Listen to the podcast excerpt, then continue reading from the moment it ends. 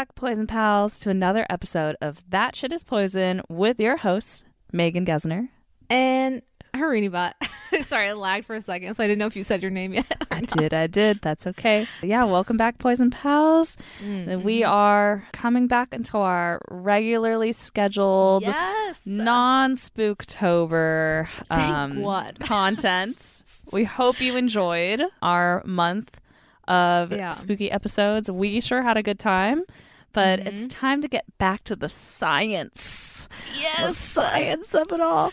Honestly, I was super excited to jump back into our regular content. Not that I didn't love the Spooker Spookertober, the Spooktober series and the Spooky Dookie series, but I realized, Megan, because wh- when I think of like podcasts and like what podcast would I want to start or talk about, talking about like folklore type things or like scary stories, that has been traditionally a subject matter that I've always been interested in. So it was really exciting for us to do that for at least a month.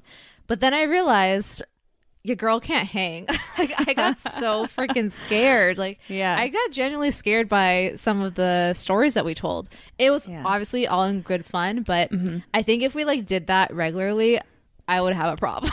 yeah, for sure.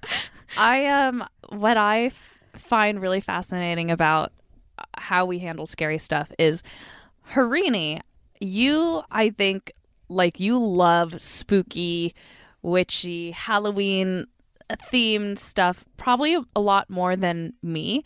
But when it comes down to the actual getting scared, I gotta say, you're a little, little bit scaredy cat. And, oh, I'm and 100% scared of cat. but I love that. I love that you like love scary things, but you're a little scared cat.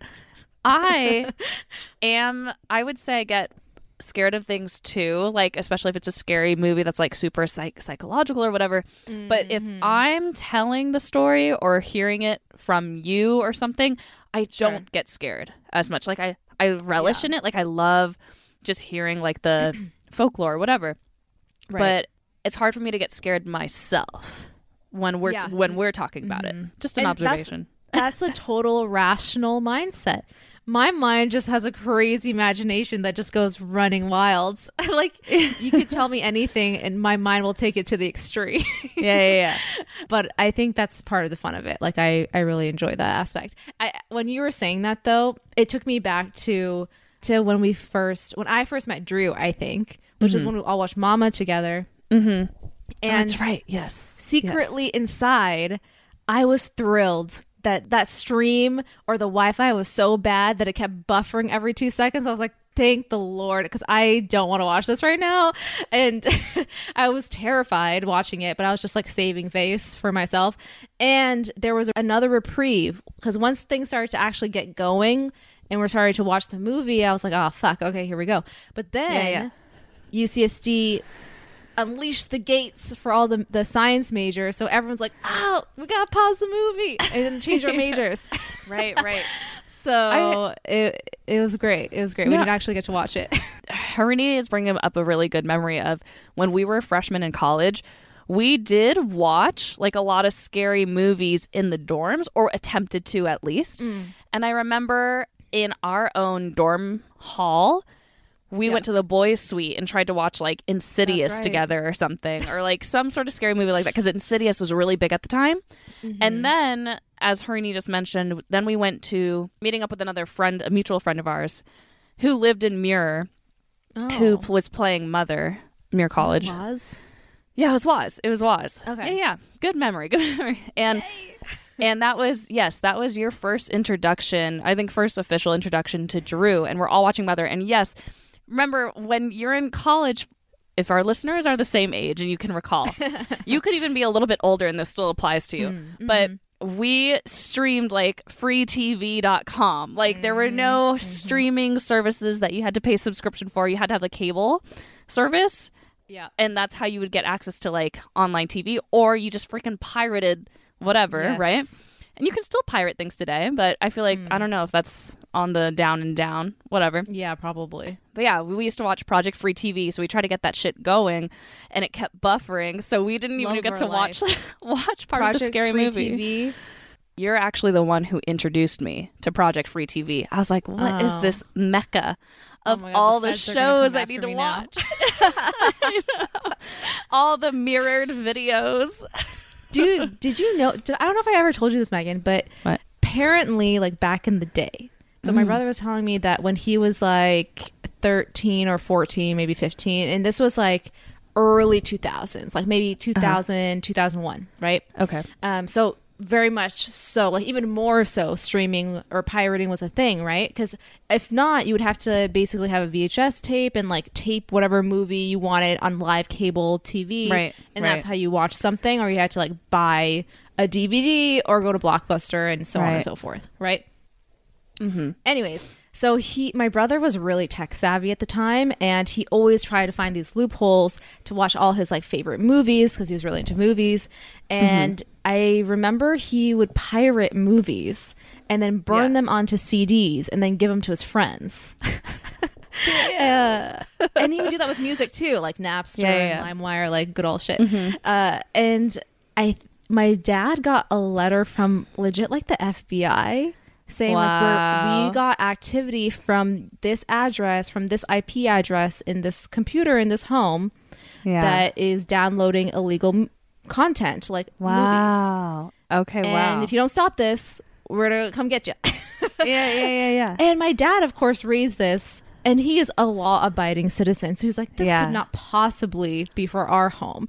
But then Right, he right. realized he had a truant son. So then he like went to my brother and was like, "What are you doing in my house?" Yeah, yeah, yeah. And how how in trouble? How in trouble did Sid oh get? Oh my god, so much in trouble. Like, but it wasn't even like there was consequences.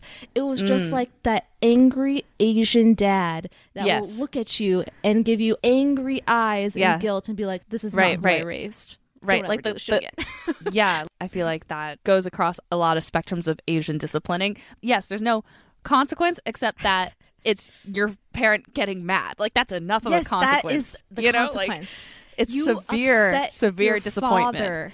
You Yeah. upset your father, the the man of the house, Yeah, the one who feeds you, who clothes you, who shelters you, right. as he will tell you in his Right. speech where he is angry at you, and Yeah. you will be forever a disappointment. yeah. I was gonna say that is interesting though that the FBI was pretty much just like cease and desist. You know, like mm-hmm, mm-hmm. or you know you gotta stop I this. mean, it wasn't like an extreme thing. no, it wasn't. But they, but I'm actually surprised that they even went so far to even send a letter. I mean, like I would think like what my brother was doing with small, small potatoes, but I'm sure it was like getting to be a big enough problem where they had to like crack down on it at some point. But yeah, my brother only told me that like maybe two years ago. I was like, wow, that's kind of I'm- nuts. I'm thinking. Eh, I feel like if they sent a letter, that means it wasn't really small potatoes. He was pro- maybe he Yeah, was like making some money, downloading Dude, so many might films. Have. That's Yeah. not something I, I wouldn't put past my brother. He would freaking do something like that. But yeah, so that was just like tidbit I had. Yeah. So as I said, I am so excited to get back into the science and back into the poisons. And I'm pretty excited about this story. I think it's super fascinating. I think we're gonna hit it off with a bang. So let's I'm ready to. I'm ready to bang a ring. okay. All right. Here we go. Here we go. Here we go. All right. Harini, today is your day. mm, that's my day. tell us whatever the topic is. What's it gonna be, Harini? Pick your poison. Mm, mm. Okay, I am so excited to pick my poison because it's been too long. I'm not going to tell you what this one is about. Okay, that's that's okay. So, I'm playing the long con, but it's all part of the plan. So I will say though that my sources mostly come from another episode of hmm. another podcast that I really love called Radiolab, but I got a lot of other information from other sources as well, such as Live Science, Caltech, University of mm-hmm. Illinois, the New York Times, a great article by Mental Floss, which I will talk about in more detail later because I'm going to actually quote from there directly, and um, Wiki. And just for everyone's reference, if they're interested, the Radiolab episode is called something, but I'm not going to tell you right now because I just realized it reveals the title. Sounds good. We- We are Sorry. we are shrouded in mystery right now. Uh, I'm really like going for it right now. okay, let's do this, guys. Okay, so this first paragraph is going to come directly from the Mental Floss article. So I'm just going to quickly give credit to who wrote it. So this particular article, which I will reveal the title later, is by someone named Lucas Reilly. Hmm. So thank you, Lucas.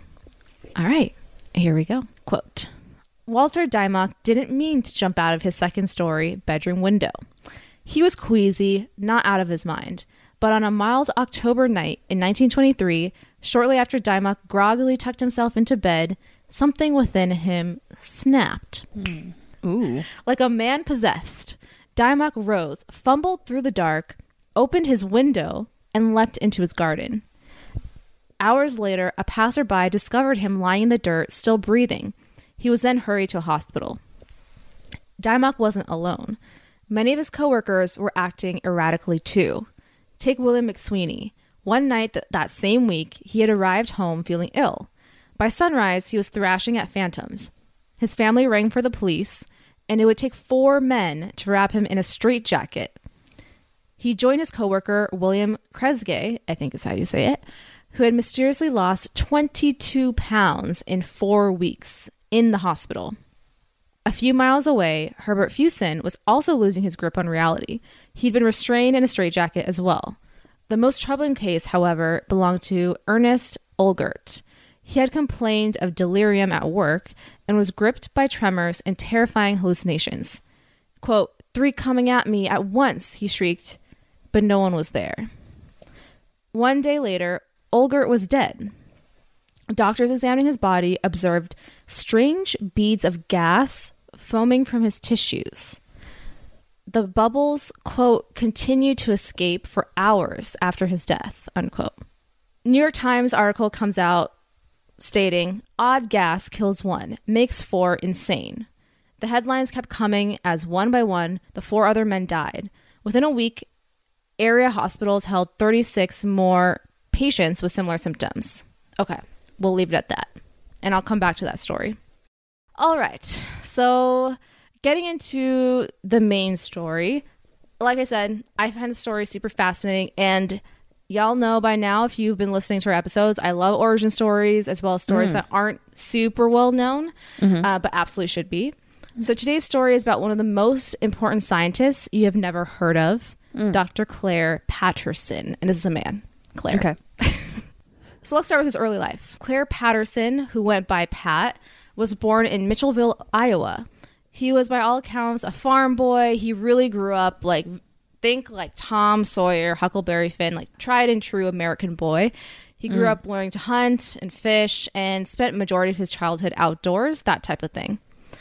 More than all of that, Pat was a very curious kid. He was that kid that would ask his parents a million questions like, why is a drop of water round? Which is a good question. Hmm. He set up an entire chemistry lab in his basement at the age of 12, and he would correct his teachers in science class. He had incredible ability to connect the dots that others weren't seeing. It was this kind of thinking that got him working on something called the Manhattan Project. Hmm. In other words, creating the atomic bomb. Mm-hmm. So, just before him working on the Manhattan Project, he was at the University of Iowa and he was getting his master's degree, or he had already got his master's degree in molecular spectroscopy mm-hmm. after getting a bachelor's degree in chemistry. When he was at the University of Illinois, or sorry, University of Iowa, that's where he met his wife, Lorna, who graduated with the same degree. So the push to create an atomic bomb came from whispers overseas that the Germans were creating an atomic bomb. So, in an effort to be one step ahead of the Germans, the US began work on building one themselves, which I actually didn't know that was the impetus for them building the atomic bomb. I don't know if you were aware of this, Megan, but it makes sense retrospectively why that would be the push. But I had no idea that the Germans were trying or attempting to build something like this. Yes, but I I thought it went beyond Germany. I just assumed a lot of people were trying to make something Yeah, during this time. Mhm. Yeah, Gotcha. but I don't know a lot about it. yeah, I honestly don't either. So it was, it was an education. So somehow in the mix of this, Pat's mentors over at University of Iowa suggest that he should go and join the war effort and work on the Manhattan Project. I mean, he may not be able to actually serve, but they're like, okay, you have the great skill set for exactly what they need. You should go help them create whatever this thing is. Of course, you're not going to know what the atomic bomb is or what they're trying to do and what they're trying to do with it. Everything is so hush hush. He just knows that he's going to help. He's going to help with the war effort. Mm-hmm. So he goes to work on this Manhattan project. Him and his wife both get to work on this project and they get sent over to Oak Ridge, Tennessee to work on the atomic bomb. Over in Oak Ridge, everything was very top secret. And this is kind of harkening back to even MK Ultra, where mm-hmm. People even sitting next to each other didn't know what the other person was working on. Like to that mm-hmm. extent, that's it's so compartmentalized. So Pat didn't realize that he was pretty much at the epicenter of this entire project since he was tasked with creating what goes inside the atomic bomb, mm. which is uranium. Mm-hmm. But why uranium specifically?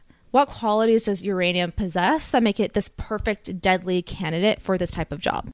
So, uranium is an element and is the heaviest element that occurs in our natural world. If you look at the periodic table, you'll see that uranium is not the last element on the peri- periodic table, but it's the last natural element that occurs in our world. so, mm, everything mm-hmm. beyond that, yes, it's denser or heavier, but it's not natural, if that makes mm-hmm. sense. Mm-hmm. Yeah. And just to go back to basic chemistry, every element on the periodic table is made up of protons, neutrons, and electrons. Hmm. Each element has a different number of protons, electrons, and neutrons, and that's what makes it unique, and that's what makes it that specific element, as well as all the properties that it, it has with that element. Uranium has the most at 238. So that is humongous for mm-hmm. an element to carry that many protons, electrons, neutrons mm-hmm. the heavier or more dense an element is, the more unstable it is. And that is key to understand because the entire premise behind an atom bomb is to split an atom apart, mm-hmm. which uranium does naturally on its own because it is so heavy and because it's so unstable. So, uranium is naturally radioactive, and as I mentioned earlier, it's unstable. So, the best way I can describe it is is if you imagine poison pals, you're trying to stand on one leg balance on your one leg. You might become stable for a little bit, but it's not going to be obviously as stable as you would be if you were standing on your own two feet. Mm-hmm. But for the most part, maybe you're okay. Okay, so then let's say you put 300 more people into the same small room as you who are also trying to stand on one mm-hmm. leg. Mm-hmm. Less room, more bodies, there's definitely more instability, and someone is bound to run into someone and cause a topple.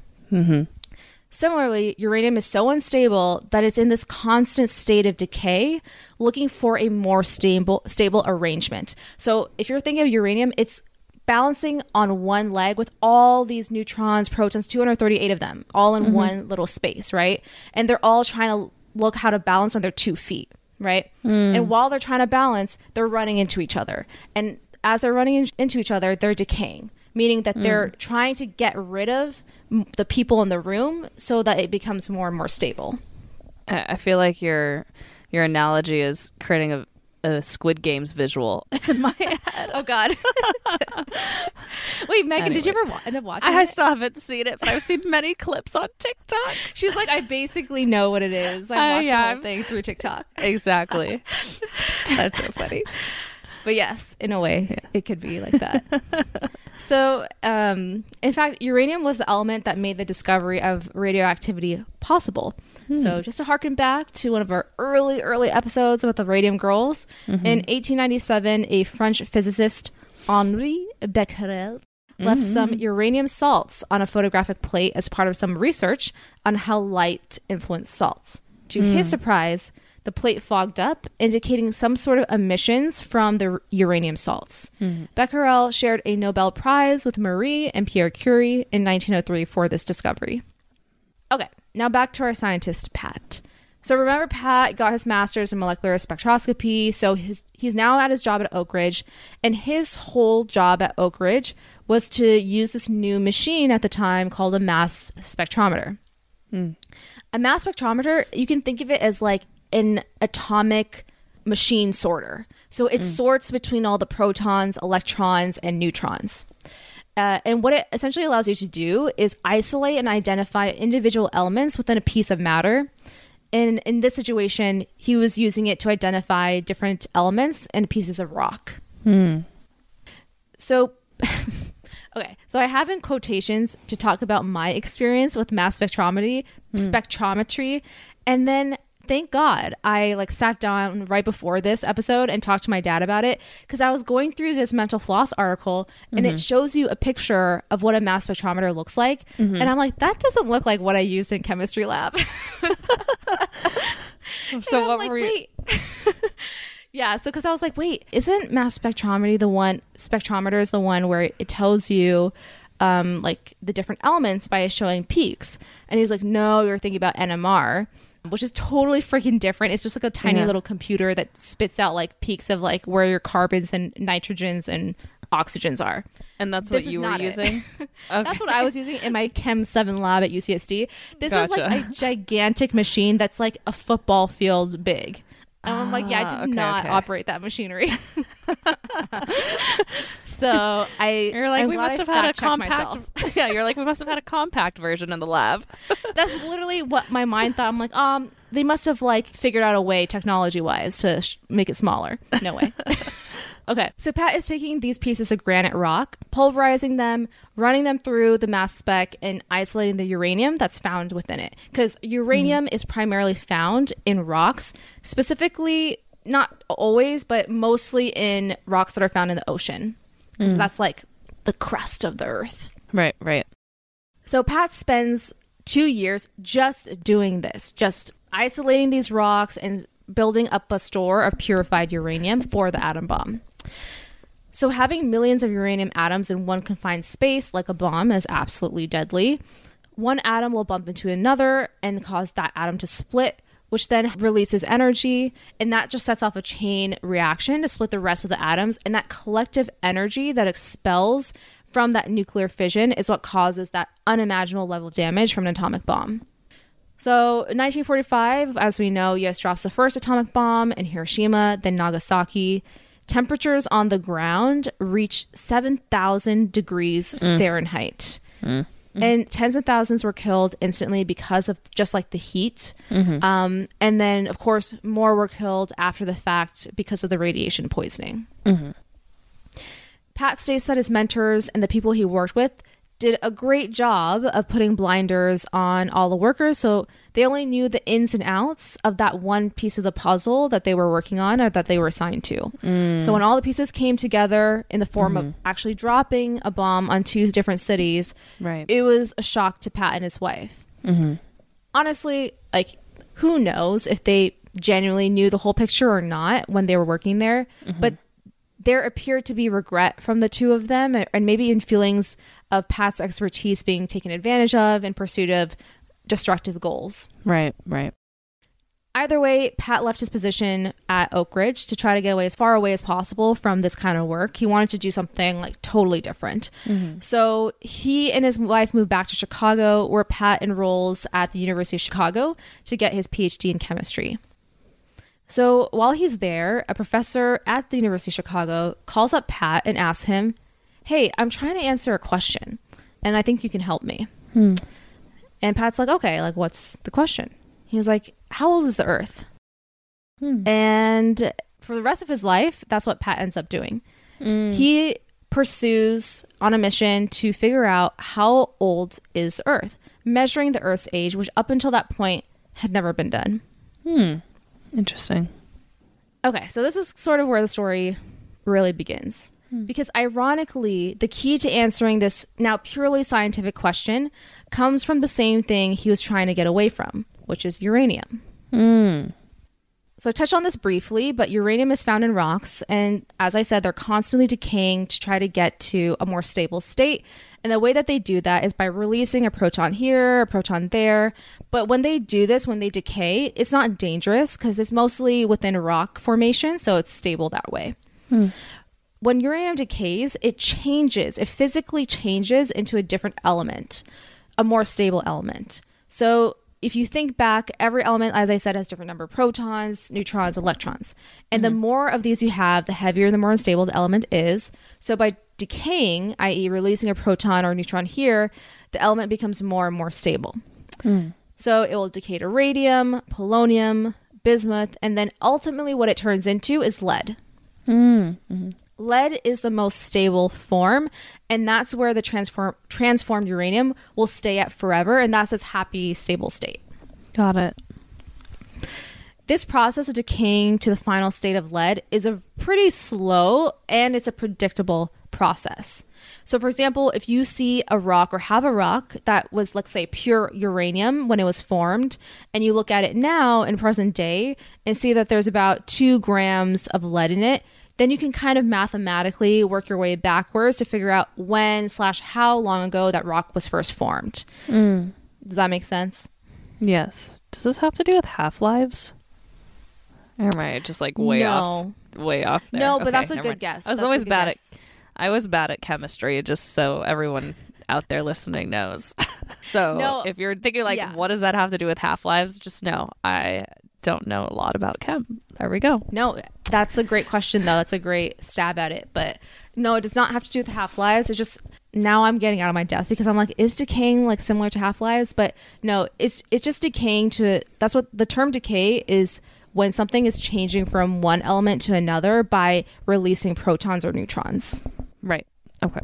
Gotcha. Gotcha. So essentially, from all of this, the uranium provides this natural clock that allows you to actually date these rocks. But the thing is, how the heck do you know which rock is the oldest rock? Because there's so many freaking rocks on Earth, and I know because I used to collect all these freaking rocks as like a four year old. and so it's like, how the hell are you supposed to find the one single rock that was created at the same time as the Earth? That just seems impossible and improbable. The rock to rule them all. Exactly. But here's what we know about solar systems in general. And when I say we, I mean I just found out about this two days ago. I'm so excited because that means I'm just gonna be finding out about it too. I know. I'm like, there's just like in the process of doing or preparing for this episode, I'm like, there's so many more smarter people out there than me. I No, like, no. just know this? no, it's just they go into different specializations and different interests. That's all it is. It's it's not I a, a measure of intelligence. It's just what are you interested in? And this is probably your first time really getting into rock uh age telling or, you know. yeah. Rock fortune anyway. telling. Um, Yes. Okay. Magic rocks. Dude, the guy who invented the pet rock, I hope he's Yeah. a billionaire by now. That guy's a I genius. feel like, yeah, totally. This could be one of those just urban myths, essentially. But I do feel Mm. like I've heard that he's made millions on that movement. Oh, but again, like that could totally totally, be just like a urban myth. Um, so our solar system Mm. was created all at the same time, meaning Right. It wasn't like Jupiter was created first, and then the Earth, and then Mars. Mm-hmm. It was all created at the same time. Well, I guess that's what the Big Bang theory is, but yeah, It was all That's created what I the same time. assumed. Yeah. That, Mhm. yes. Yes. So I guess in general, like when a sol, because there's obviously multiple solar systems in our Mm-hmm. universe.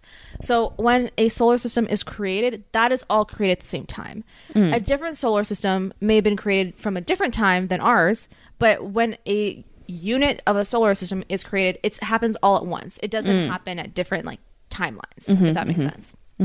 So based on that fact, in the creation of the solar system, one part didn't fully form as a planet, and that was the asteroid belt. One of these rocks in the asteroid belt was about 150 feet long, which is about the size of a football field. And one of these days, as it was just floating around, another big rock gently runs into this said rock and throws it slightly off course. Hmm. And over many, many years and many, many years of time, this big rock starts to move closer and closer to the sun. Mm-hmm. Okay. So at, eventually, at some point, it gets super close to the sun, and around 48,000 years ago or 48,000 BC, so basically the Ice Age, this rock comes hurtling towards the Earth in this fiery vengeance and makes impact. Mm. Some of that rock survives and is currently on display at a museum near the site itself, which is in Canyon Diablo, Arizona. This rock is only three feet long, what they were able to recover.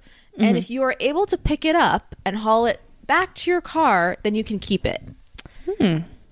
This three foot rock is more than 1,400 pounds, Whoa.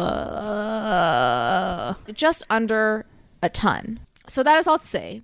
Pat knows for sure that this piece of rock was formed at the same time as the Earth, and therefore could help him answer this question of how old is the Earth? Okay, well, sorry. Go ahead, go ahead. I feel bad if you just said this, but like, wait, how does how does he know Mhm. that this rock came from outer space? Slash, like, wait, I feel like I missed missed a part. He knew that this rock is as old as the- Earth because it came from outer space, which means it was created at the same time as the solar system. Yes. So Okay. it basically this rock is from our asteroid belt Right. because it was thrown off course and it's essentially a meteor. Got it. um, and that's is something coming from the asteroid. Yeah. Got it. And that was something that was already documented back in the the 50s or 60s.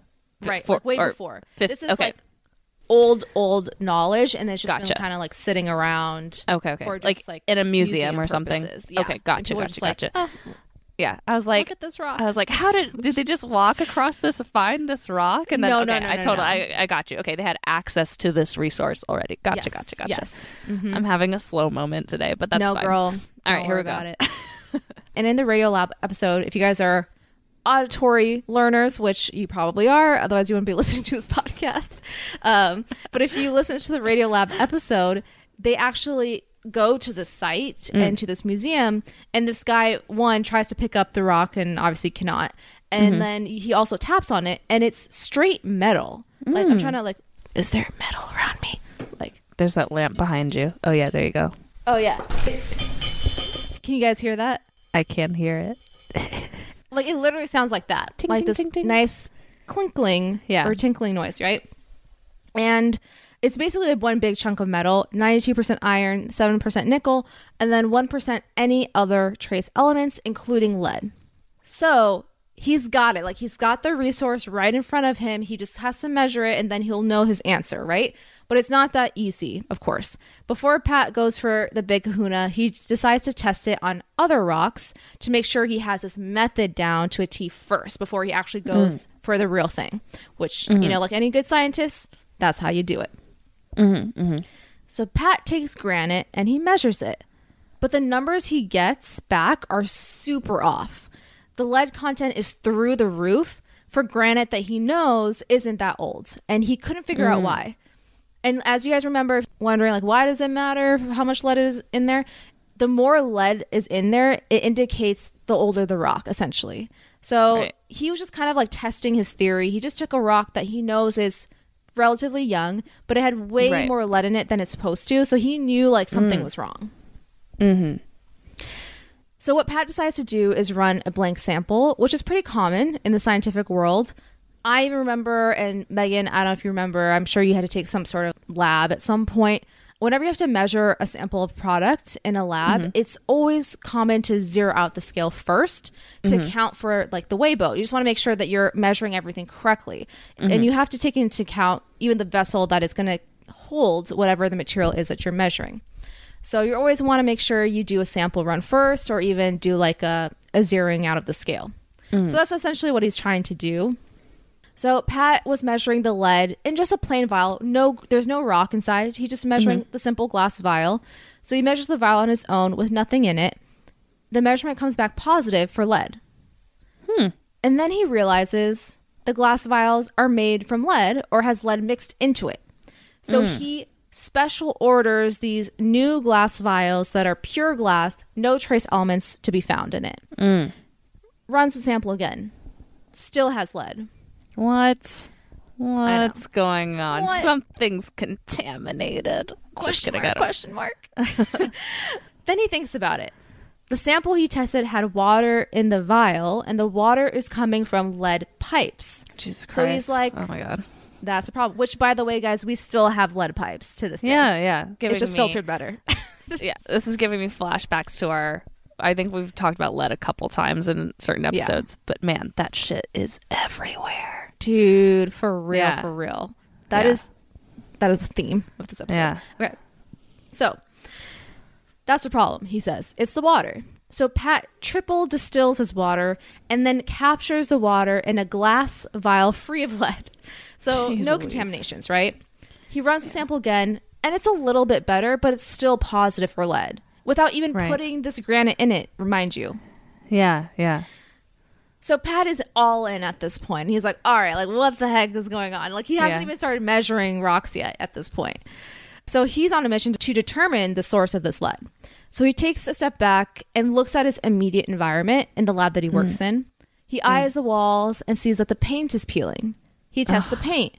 Positive for lead. Lead. Yes. So he Yeah. repaints the walls. My goodness. The desk upon which the mass spec is sitting on is soldered together with lead. So he gets a new mm. desk, he gets a new chair, and on top of that, wraps everything in saran wrap, including the floor, so that the mass spec has no chances of catching anything else in the room. Again, he gets the lead numbers to come down, but there's Oh my still goodness. lead. It's still he needs to just for the lead. he needs to go out into the frickin' woods and build himself a log cabin lab. Dude, a log cabin lab. Wow, I love that. Even the That sounds so are made out of wood. oh my god just lights everything on fire Uh, then he notices his coworker is wearing lipstick His coworker is made out of lead. his coworker is just like a hunk Get a of new coworker. his coworker's a robot. Um Beep boop. beep boop bop. Okay. So then he notices his coworker is wearing lipstick and thinks that the lipstick is messing up his sample. So he tests the makeup and lo and behold it has lead in it. Yeah. so no more makeup could be worn in the lab. Le- legit that's a rule he makes. No more makeup in the He lab. was like, cut your lips off. This is becoming a, a different type of story. okay, so then one day, one of Pat's hairs falls onto the desk, and the lead number shoots up. That was a big aha moment for him. There's lead on him. Yeah. So he shaves his head. okay. starts to starts to flay himself. No more lead. No more lead. Megan, Must honestly, be pure. Sorry. Okay, no, but for real though, I'm I'm laughing, and we should maybe we shouldn't be laughing, but I'm laughing because honestly, like people think he's crazy. like his Oh, yeah. his like Megan's like I feel bad now. Yeah. No, no, I No, get but- it. I get it. no, but people legit like think think he's crazy. They're like, what the heck? Like, why is he so obsessed with lead, dude? Yeah, like, just yeah. Do your experiments. It's fine. Right. Because you got to think of the time. Maybe I didn't even say it, but this is like in the 1950s, like Yeah. a little bit into Yeah. the 60s now. Right. People don't understand what lead is. They're like, why Yeah. the hell do you care so much about lead? You know? yeah. So it's a little bit understandable why he, they're like, what the heck is going on? Okay. So he doesn't stop there. He tests some of his skin cells, as Megan says. and there is, of course, lead in his skin as well. There's lead literally in everything. Yeah. So Pat creates this anteroom, which is essentially this small room slash chamber that comes right before you actually enter the real lab.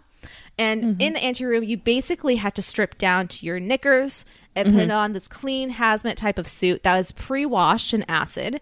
You had to wear mm-hmm. booties and an all-encompassing hairnet. Mm. He builds a positive pressure air vent so that no outside air was coming into the lab. The air is only going to go out. So, for example, even if you're wearing after wearing all of that stuff and you still happen to track in some lead, the whole idea is that the air vent will push that lead out and out of the mm. lab. Mm-hmm. With all of us together, guys, Pat invents the first clean room, which is of mm, course mm-hmm. very much still used today. And Yeah. it is so annoying, guys. I don't know if you guys have used a clean room before i have had to like suit up and boot up. It was the worst thing I've ever had to do on rotation. It is actually mm. a pain in the ass. And they make sure that you are mm-hmm. zipped all the way up. There's only certain places where you're allowed to step, and like the floors are sticky just to like capture anything that you're tracking in. Put on the mm-hmm. booties, put on the whole suit, put on the hairnet, put on the mask, put on your gloves last. This is just one example of how he came to use it and it's the first instance of a clean room being used But the mm-hmm. reason why it's so popular today is because as, you know, science progressed and medicine progressed, people realized that if you're not wearing a full-on suit for more high-risk drugs such as chemotherapy drugs, you could literally like kill somebody. Mm-hmm. It mm-hmm. has a huge impact, especially for example, if a woman is pregnant and they're in the hospital and a medicine that they were taking was also being handled by someone who was using chemotherapy medications mm. that could get into their system and harm the mm-hmm. baby. Like even mm-hmm. just touching things and Yeah. like cross contamination that way that's why it's so so important that you are very precise about how you handle these medications and even how you touch them how you close them up how you Right. wash yourself. It's just like a huge part of what you have to learn in pharmacy school and i'm sure in medical school as well. Really important process that he invented okay eventually with the implementation of the clean room pat is able to get his blank samples down to 0.1 microgram of lead pre-exposure and Wow. it took years for him to get Yeah. to this point years Yeah. and that's okay. The 0.1 micrograms, he can live with that. He's like, okay, I can mm-hmm. actually start measuring things now. We're good to go. And he hasn't even started measuring these rocks yet, people. It's nuts. so true greatness takes mm-hmm. time. Yeah. Finally, Pat is ready to test out the real thing. He's at the lab alone late at night. He pops a sample with the granite into the mass spec, and it calculates it to be 4.5 billion years old. Wow. That is how old the Earth is. Poison Pals, I want you guys all to just step back and just realize what a spectacular moment that must have been. Mm. This man is the only person on Earth in this moment to possess this information that is historically an essential part of we are as inhabitants of this planet. Right. Right. Of course, Pat goes on to publish his findings. If that paper is equivalent to him posting on social media, he got hmm. zero likes and zero views. Right. Right. Nobody cared. like Yeah, yeah, yeah. literally, no one cared how old the Earth was. Seven Right. years of his life for a nice to know fact. Yeah. Quite honestly, And, and six of those were just making a clean room. dude yes which honestly like he's probably more famous for that. But all is not lost. Pat is a smart man. Perhaps he was expecting this response to an extent. What he realized was that the true gold mine was what he discovered during the process of finding the age of the earth which was mm. that lead is in freaking everything. Yeah. everything including us is contaminated with lead. Yeah. So he goes on to preach this concept that lead is everywhere, but no one is buying it. They mm. think there was maybe just a bunch of lead in this man's lab, like specifically just in his lab, and maybe that's it. Mm. But let's say people did believe that there was lead everywhere, not just in his lab. So what? Is lead bad? What's the big deal, right? Right. Right. There wasn't enough knowledge surrounding this element to really spook anyone into taking action, but this doesn't stop him. He takes samples of ocean water and he tests them.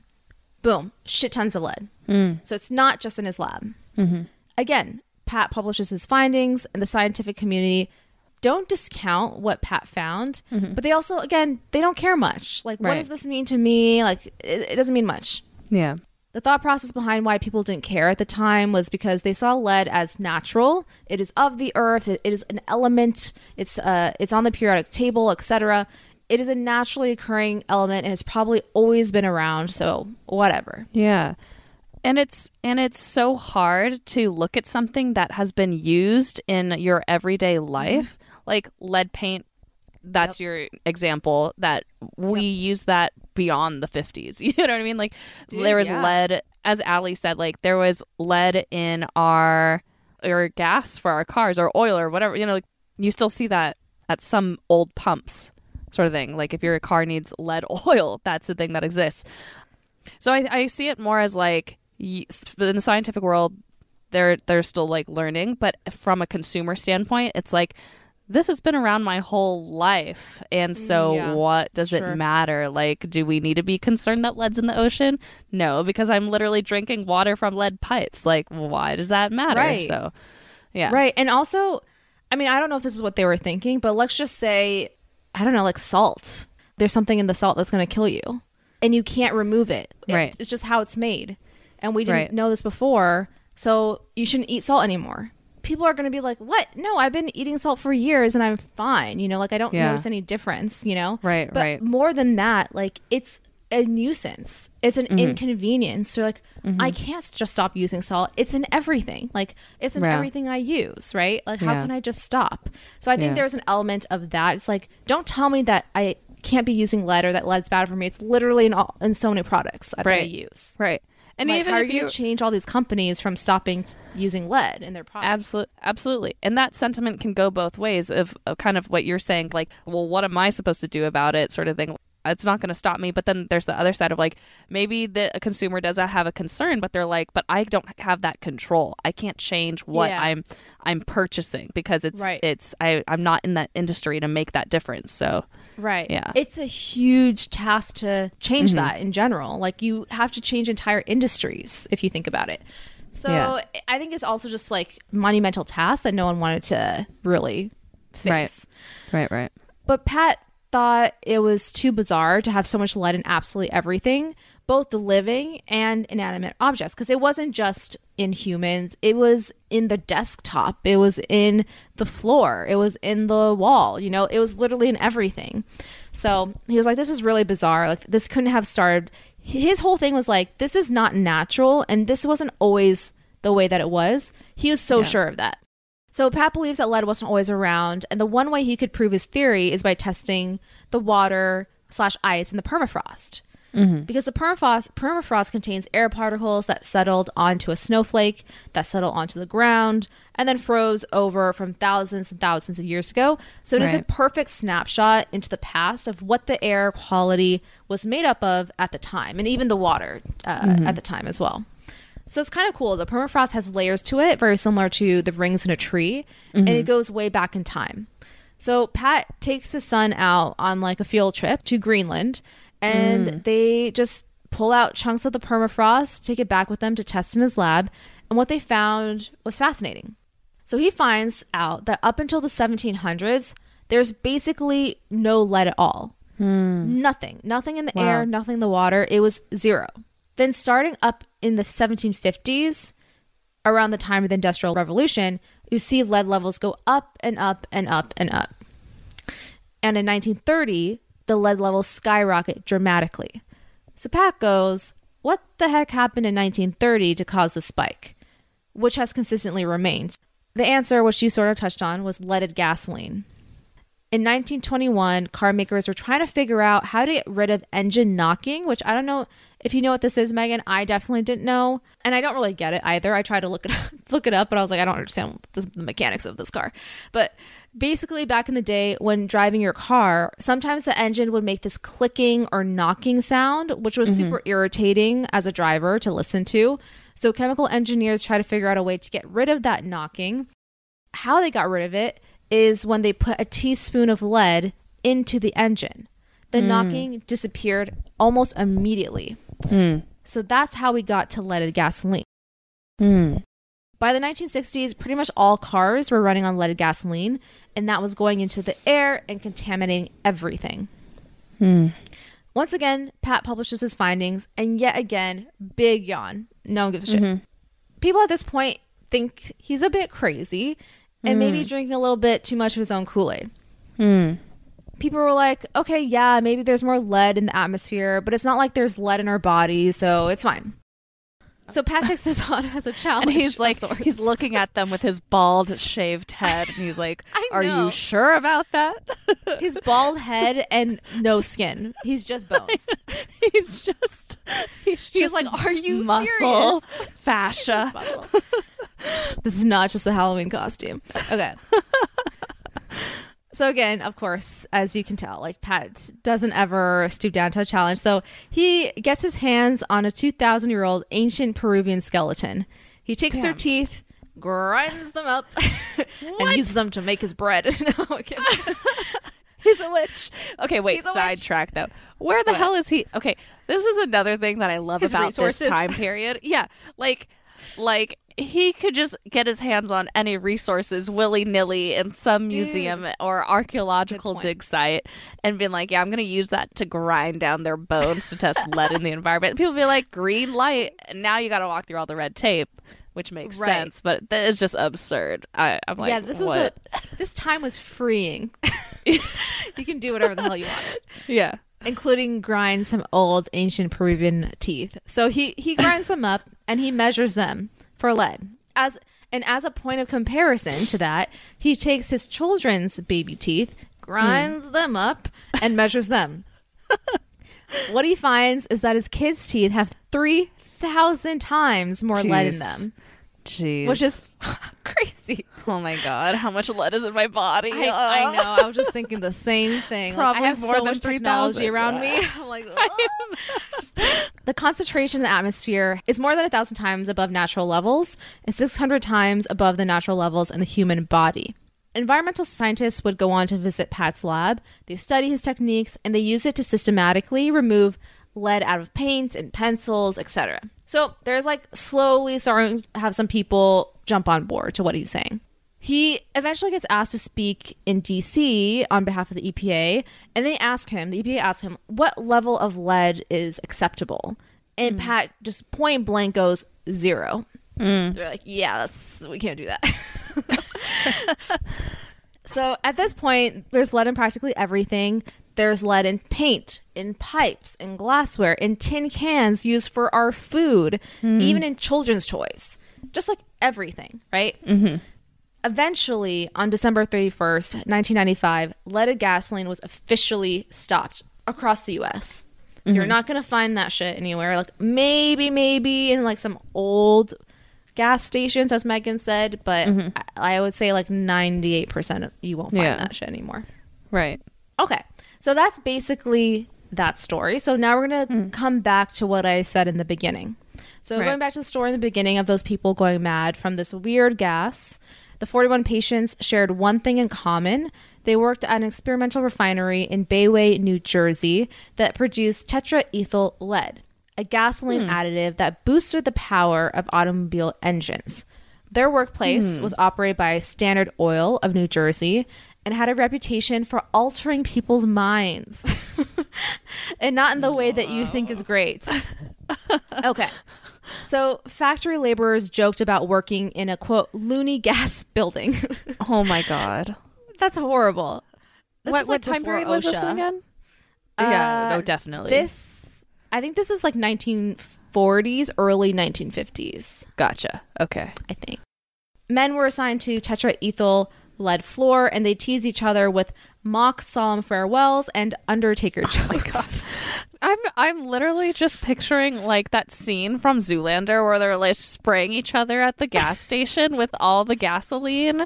And I know that's not what's happening at this uh, factory, but it's like kind of the same concept of like walking into just a unsafe zone and being hunky dory about it. right. And it kind of makes me think about even the radium girls. They were just like, all right, this is my life, you know, this is what I'm going to do. I'm going to lick clocks that have radium on it. Anyways, so what they didn't know is that, that workers at another tetraethyl lead plant in Dayton, Ohio, had also gone mad. The Ohioans reported feeling insects wriggle all over their skin. Oh. I know. One said he saw, quote, wallpaper converted into swarms of moving flies, unquote. And at least two people died there as well, and more than 60 others fell ill. But the newspapers never caught wind of it. So this is like another scenario of like the company being very hush hush Right, about right. the goings ons. Right. And at this point in history, people didn't know what made tetraethyl lead so deadly. One doctor theorized that the human body converts tetraethyl lead into alcohol, resulting in alcohol poisoning in the body. An official at Standard Oil defended the gas and stated, These men probably went insane because they worked too hard. Oh my god. Horrible. He defended gas. What? Uh, I don't know what to even how to re- respond to that. Just pure disappointment and So corporationism. and it's difficult like, like going back to pat because this is before pat was born he was like a child when this was happening in O- ohio what i'm talking about right now Yeah. but even like going back to the future of when he was trying to preach about this whole thing and be like guys like lead is bad like we need to get rid of this thing Right. He was up against General Motors. Like, Yeah, yeah. for him to be able to elicit change enough for them to get rid of leaded gasoline, that was huge. Like, he was going against giants in the automobile industry. Right. I think what also, sorry, going back to that statement about Yeah. the spokesperson being like, oh, it probably went mad because he's working so hard. This is also coming from a time period where if you're working in a industrial role like that, you have to work Yes. crazy hours to Yep. afford for your family. Like, and that's the expectation of the work culture. So how dare they say that? It's to so make bad. light It's- of that. Yeah. It's generally so bad. Mm-hmm. And the military had shortlisted it for gas warfare, which I didn't know this. So Mm-hmm. it's a true lead is a true killer. When leaded gasoline sales decreased by 50%, blood lead levels dropped to 37%. Mm. So just by being in the presence and obviously like as the emissions like the lead is Mm-hmm. coming off of the emissions of the gas, we're breathing that in and that lead is staying in our blood. Yeah. Lead stays in the body. Lead is one of the harder things that the body can't pass through, essentially. Our renal system struggles with filtering lead out the body. Yeah, it's crazy to think that, like, we inhaled gaseous forms of lead. That just seems like crazy. for so long. Yeah. And on top of that, other crap too, like Victorian era and ages and beyond that. Like, yeah, yeah, yeah. That's why people are dropping like flies. Yeah. Okay. sorry to interrupt i have a quick question so so pat obviously was trying to convince folks like hey let's try to minimize lead as much as possible if we can and that didn't take for a long time and then these stories of these factory workers going mad um were starting to come out but like what was the actual impetus for people to pay attention and start to actually research the lethal effects of lead since you just listed them like the It lethal was effects it was because of Pat. Oh, okay. Like they didn't uh understand that lead was bad up until he started to like yell at them for it. It's like, Got it. guys, no. Like, I mean, just think about how many times he tried to publish about Yeah. his findings on lead and how Right. Uh, pervasive it is, and no one really cared until he basically was telling people like, it's in us. Yeah. Like, it's in our bodies and it's staying in our bodies. It's in your kid's teeth. It's Yeah. in your kid's blood. Like now, Right. do you care? Right. You know. And was he the one who is also actively looking into the lethal effects as well as he's telling people like hey it's in our blood and bodies or is this i don't know if you know the history from that point from what I recall, he was not ever really looking into the lethal aspects of, of lead. He Mm. was more coming from the perspective of like, this is not normal. Right. Like he's not Right. like a toxicologist. He's not like a medical expert at Right. all. Like he's more on like this purely like scientific side of things. Like Right. just from a scientific brain perspective and his knowledge of chemistry, he understood this is a not natural, this is not normal, and this is way too much to be in like it's too much to be everywhere and Right. we need to do whatever we can to reduce that not only just for environmental purposes but also for public health and safety Right. but Like it- as to like what those specific toxicities might be that we would be reducing he did not gotcha pursue that Yeah. gotcha just kind of That's like the, not his area Yeah. the notion of like this clearly is not biologically how we are evolving. This is another cause. Okay. So uh, okay i Right. gotcha. I gotcha. He understood and and a lot of people when they think about this and when they think of the whole idea of leaded gasoline which is probably like the biggest cause of this quote unquote poisoning yes lead was in our paint and lead was in our walls and in our pencils. It was in a lot of things. But i think the biggest cause of why it was so pervasive was from it being in gasoline because of those emissions and so many people were using cars and et cetera et cetera right Yeah. and people often look at this leaded gasoline invention or Mm-hmm. use of it as technically one of the biggest mass poisonings of Mm. history. yeah The way that he interpreted this, the way he was approaching it to people in the EPA and otherwise was like, Right. we are poisoning ourselves. Yeah. Like, do not understand that? We are killing ourselves very slowly.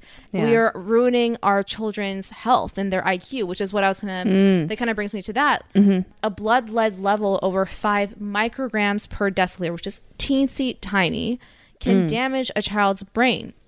It can increase the risk of attention disorders. It lowers their IQ, affects academic achievement, delaying puberty. Just has a lot of lasting impacts beyond the what we can just see on the physical level, right?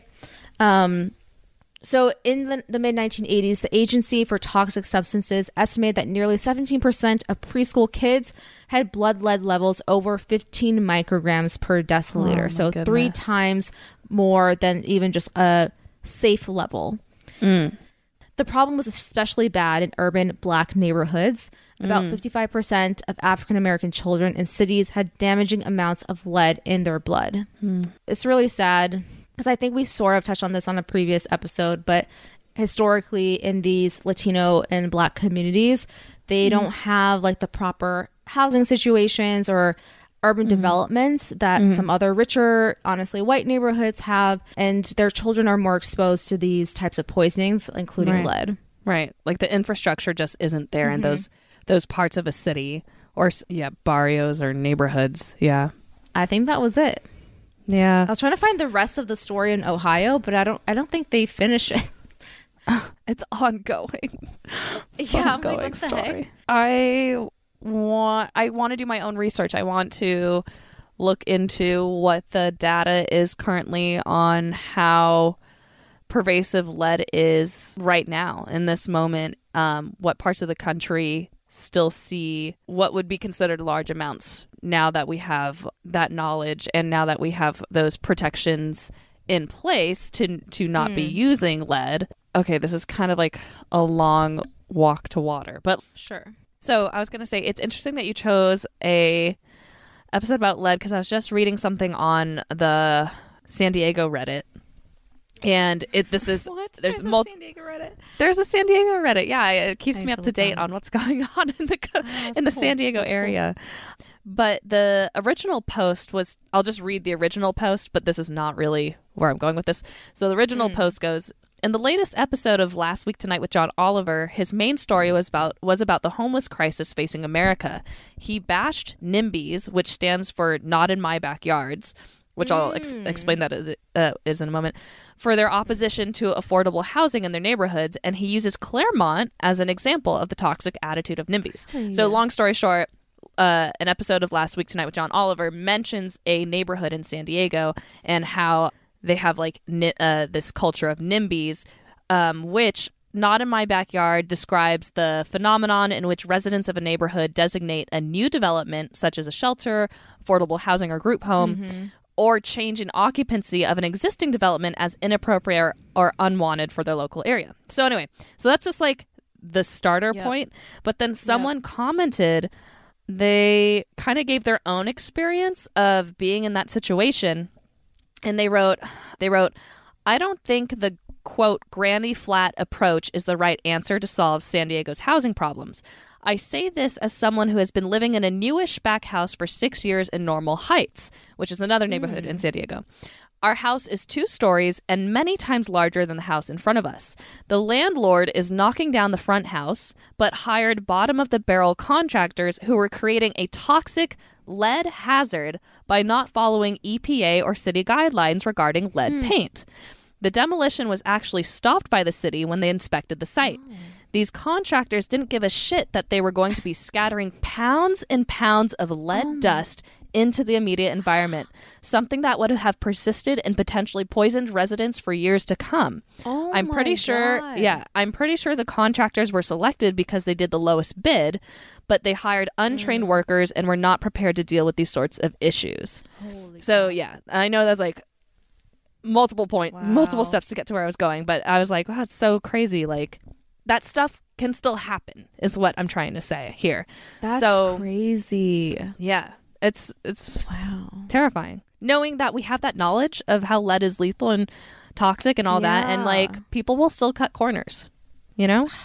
Because I don't think people really like I'll be honest, like I don't think the average person understands how deadly lead is. Like I Right. think people understand to a certain degree like yeah, lead is bad for you. Like remember lead paint? Like that's why we don't do that anymore. But Right. like what about it is deadly? I don't think people understand Yeah. that nuance enough Yeah. to know like like it's not scary it's not immediately scary enough for people to be like Right. oh shit like i don't want that to happen Right. to me I also wonder. Okay, well, here's the deal. Like, I bet in like construction that if a company is doing things right, they have all that training. That stuff is in place. Their their their hired workers should know about all Yeah. that, right? That's because Yes, that's the industry that will be the most heavily hit or are the most Mm-hmm, liable and can be sued, and that's just a pain. So if they're doing it right, they Right. probably have all that training. But I suspect on some levels is Mhm. the general public as we move further and further away from the concept of that time period where we were using a lot of lead and then recognizing, oh shit, this isn't good for us. So, for example, like I didn't really know lead was a bad thing until we did these podcast episodes. But I knew that it wasn't necessarily around because of what you just said, like, oh, we don't use Yeah, lead paint anymore because it's poisonous. What I how do I simplify what I'm trying to say? I'm trying to say like I think we're moving so far away of when things progressed, like when when we put those protections in place, that we don't even bother to look into the history. I would say yes, you're right. Like the general public Agreed. doesn't really know because it's not in our expectations in life or our job expectations unless you're probably in construction or something to like know that. Mhm. Yeah. Agreed. Uh, I I found what I was sort of looking for, which is like a way to wrap up this episode with some quantifiable numbers. So, just to round this out, we heard from Pat and his findings that there is pretty much no lead in the atmosphere at all, or, or any lead in us and inanimate objects, living objects, etc. Up until the 1700s. Then it started to skyrocket, go up and up and up until the 1930s, and then continue to rise. Mhm. So here's a little bit of a recap on where we're at now. Mm. Okay. So in the 1970s, lead in the atmosphere peaked to historic highs Wow. because that's like peak of us using leaded gasoline. It has since cratered to medieval levels, Mm. Okay. Right on. which is a Good for us. hooray. Yes. Yeah. Good for us. Right on, as you said. In the 1960s, drivers in more than 100 countries use leaded gasoline. Mm. Today, that number is three. And I want to look at what that three is. Yeah. Which three?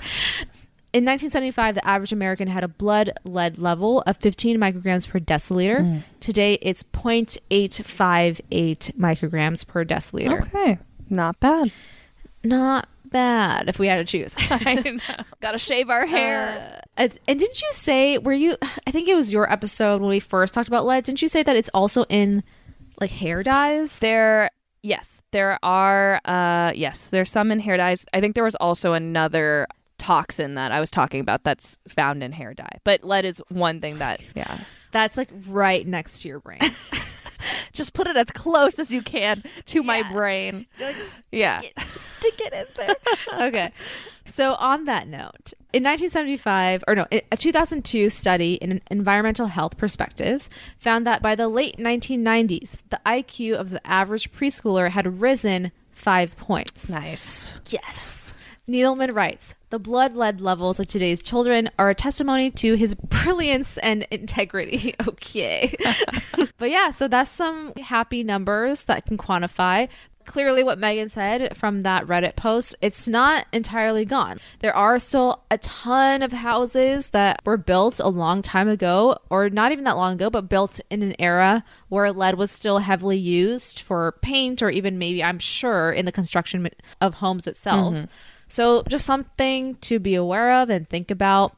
Damn. Thank you for that, Harini. I feel like it's a healthy thing for us to continue every once in a while doing like these PSAs and just being I like uh, vigilant, you know? I like and that. it's also I think that's the aspect about the podcast that I really like. Like, yeah, it has like always like an element of true crime, but Element. I think what's really yeah, yes. Uh, but I think what's really fascinating is even if you're in a science major or a healthcare major like myself, like these are the pockets of information that as you mentioned very astutely, we don't talk about anymore. Yeah. Like it's so far removed from us, from our generation in particular, Mm-hmm. because a lot of these mess ups and mistakes and discoveries happened in a short amount of time. Like I feel like that's almost like kind of clumped together when you look at history as a timeline. And it's so far away that we don't even think about them anymore. So it's important to just re educate ourselves as a collective on these types of yeah things. and it's it's um I, also we're at an age where we're we okay maybe we're not interested in the history but we're capable of recognizing the importance of the history behind it. So I think Yes, we yes. are, I can say we are interested in the history, but even if you're not, I'm talking about like the general public you, would mm-hmm. in no way mm-hmm. would be like, oh, I wonder what the history of lead is about. And when did FDA laws came into place around lead usage or whatever, right? Even though we might not actually be interested in it, like we can recognize that it's important to know that stuff. So I appreciated this as obviously an education, but also like like we need to know these origin stories, like you said earlier. So Yeah. yeah, thank you so much for that. Super super cool. I mean, uh, Yeah, and Yeah. like I mean, I, and it's I think it's personally for me like I also thought it was just like an interesting story because it's just like this guy's life went so many different directions. First, he worked on the freaking atomic bomb. Right. Then he he's the person to figure out the age of the Earth, and then it led him led him to this. led so him it's just lead. like a it's a twisty turny one. Yeah, It's, it's kind of cool. yeah. And I'm curious now because this is something like I hope and aspire to do one day, which is to get a home that's maybe a little bit older Mm-hmm. and then renovate it, maybe even like knock it down Yeah. and build it back up to like how I would love it to be, Yeah. like a dream home. yeah. So now I kind of know, like, if that's the case and it's an older home, I should be cautious to make sure I have a good contractor Mm-hmm. and a good person that I'm working with that understands these laws and regulations and to know ahead of time, like, does this shit have lead in it? Right. Yeah, yeah. Absolutely. we don't want to be anywhere near that. Absolutely. Um, Man, I'm sitting here in my yeah. my old ass beach house of a room, and I'm like, oof, I'm sure that's asbestos on the ceiling. like, oh my god. Well, speaking of PSAs, and this mm. is the last thing I'll say. I can't remember. So let, remind me if I have already said this, but I talked to my dad. Like he was in the Bay at this time, but I talked to my dad like a few weeks ago because basically our dryer blew a fuse or something like it was basically like on fire. And so we had to like move it outside. And we thought maybe it was because of the dryer lint like someone didn't like Right, take right, it out in time or whatever. But it wasn't anything to do with that. It just was faulty and old Mm. maybe. So we like put it outside. We stopped using it. But the duct that it attaches to Mm-hmm. it kept smelling like smoke like Mm, fire. mm-hmm. and we were getting concerned oh no like is this safe? Is it producing some type of gas? Like my mind was literally going like carbon monoxide Yeah, yeah. poisoning i called my dad i was like dude it's like making this weird smoking smell but obviously it's not carbon monoxide because then you can't smell it Mm. but anyways I was just still concerned. Mm-hmm. So I was like, I don't know. Like, we should probably do something about it. And then off the cuff, I asked my dad, I'm like, hey, do we have a carbon monoxide detector? And he's like, no. Why do we need one? Mm. Oh my god, what? Papa B. dad I'm shocked. I know. I thought he would be the the last person to ever respond that way. Dude, I'm not, you know, I'm not judging. Papa B. I'm come on, judging. man. Like, what? I'm shocked. I was mortified Yeah. that that was his response. And I got so angry that I was like, what do you mean? Why do we need it? Did you just drop the phone? I just see you drop the phone in slow motion. Phone shatters on the ground. You immediately go to Home Depot or whatever. No, for real. Because I was like, what? What the heck? Like, what do you mean we don't have? It was one of those things where, like, I asked it knowing full well the answer would be yes, we have one. Yeah. It just like more for my own peace of mind. Yeah. So when he said no, I was like, oh fuck, that's Oh not my what God. I thought you were gonna say. I'm like, dude, we've been living in this house for years, Dude. without a carbon monoxide detector. Dude. Okay, so then he goes on to say, he's like, why would we need a carbon monoxide detector? Like, like what are we gonna die from from carbon monoxide poisoning? From, And from I- carbon monoxide poisoning. yes. Well, I guess he was like, what would cause carbon monoxide Uh, poisoning in our house? sure, sure. So I'm like, I listed it Yeah, out. yeah. Because he's like, we don't live in a cold place. Right, like, we're right, not right. bringing our, not our heater, but the generator indoors. Yeah. Things like that. I'm like, we still got a stove. Yeah. And my mom is notorious for leaving the stove on. Mm. And she, She has did a leave- note on her sh- garage door. Yeah, she did leave the oven on that one time, but I don't know if that There was. go. It was for such a brief moment, but I remember you noted it. You're like, "Mom, the oven's on." And she- yeah, I was like, I was like, it is warm while I'm standing here. Yes. Yes. Yeah. See? But anyways, he told me, he's like, if you want one, go get one from Home Depot. He's like, I'm not doing that. I'm like, okay.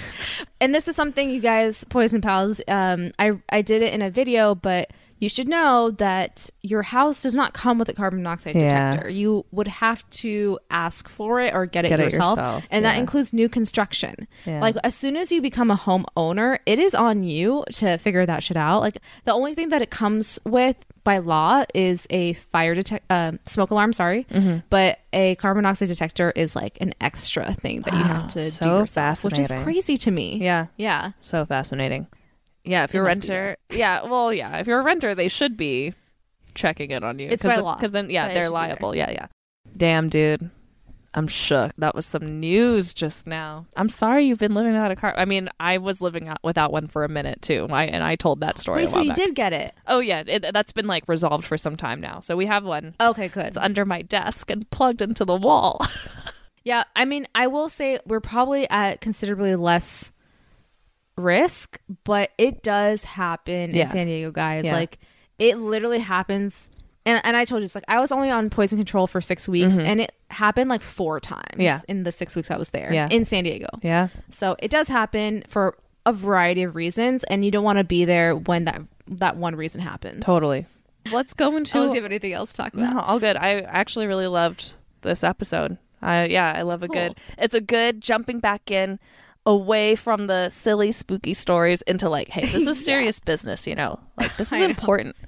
Um so thank you Harini for that. Absolutely. My antidote is well, I had a fantastic Halloween weekend with Harini and Dave. It just reinforced my love of hanging out with you guys. Like seriously, you're everything I need in a friend. so like the Yay. energy just matches so perfectly for me. If you don't feel that way, that's okay. You don't have to tell me. Oh my god, that is not the case. But- that is not but the case. man, I just- we're like the perfect puzzle piece to each I just other. had a blast. That little triangle of you, me, and Dave. Like it was just a good ass time. So that's part one of my antidote. Thank you for letting me, or you know, thank you for giving me, yeah, giving me like such a great Halloween weekend. My second part of my antidote. We are in November. We're recording in November. I want to joke and be like, it's my birthday month.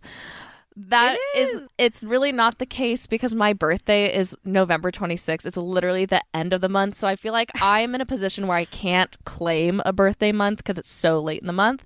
But That's not true. I guess it's up to me to decide, right? Like it's up to me to make That's it true. true or not. Long story short, I am excited that my birthday's coming up in three weeks. That's I'm it. or four weeks. I'm excited. yeah. Yes, we are gonna plan something spectacular. We're planning to do something joint Mhm. this year, which I can't believe. And I told this to Megan outside of the podcast, but I could not believe for all the years that we've been such such good Yeah. friends that we have never done a joint birthday. And for people wondering, like, why the hell would you do a joint birthday? It's because our birthdays are relatively close. We're to each other, I think like there's only a week or two weeks. there's officially I think we're two weeks apart, but there's only one weekend between our birthday Yeah. weekends, sort of thing. that's right. You know, that's right. Mm-hmm. so it's like, oh, there's that nice little mutual ground where we could come Yes. together, sort of thing. Agreed.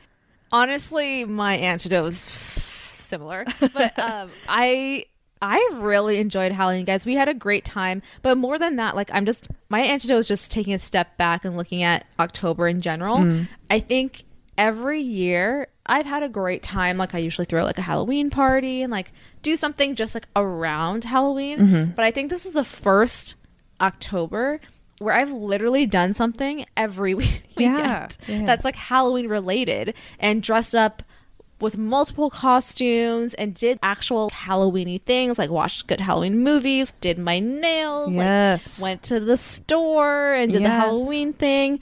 We crafted. It was just like a very festive holiday October Yeah. month for me and that, that really filled my soul and most of it was with Megan who always fulfills my like crazy Halloween adventures. So it was like fun to do that with a best friend. So yeah. It was a good time. It was a really fun time. And another antidote that's related is I'm really enjoying how many people were crafting their costumes this Mm-hmm. year. Like there was a lot of homemade costumes, which I loved. And I think we're getting more towards like I honestly saw a lot less girls being like like a sexy costume Mm-hmm. and more just like really crafting the shit and having like a good well-made costume, Yeah. which is like yes, Yes. hell yeah, Yes. like go for that. Yeah. I enjoyed that. I agree. That's my antidote. I like to see the creative juices flowing amongst my peers. I've Maybe we're already started. back into craft, uh, a cr- like the craft nation of the '90s. I know, yeah. Bring back pet rocks and macaroni necklaces. back.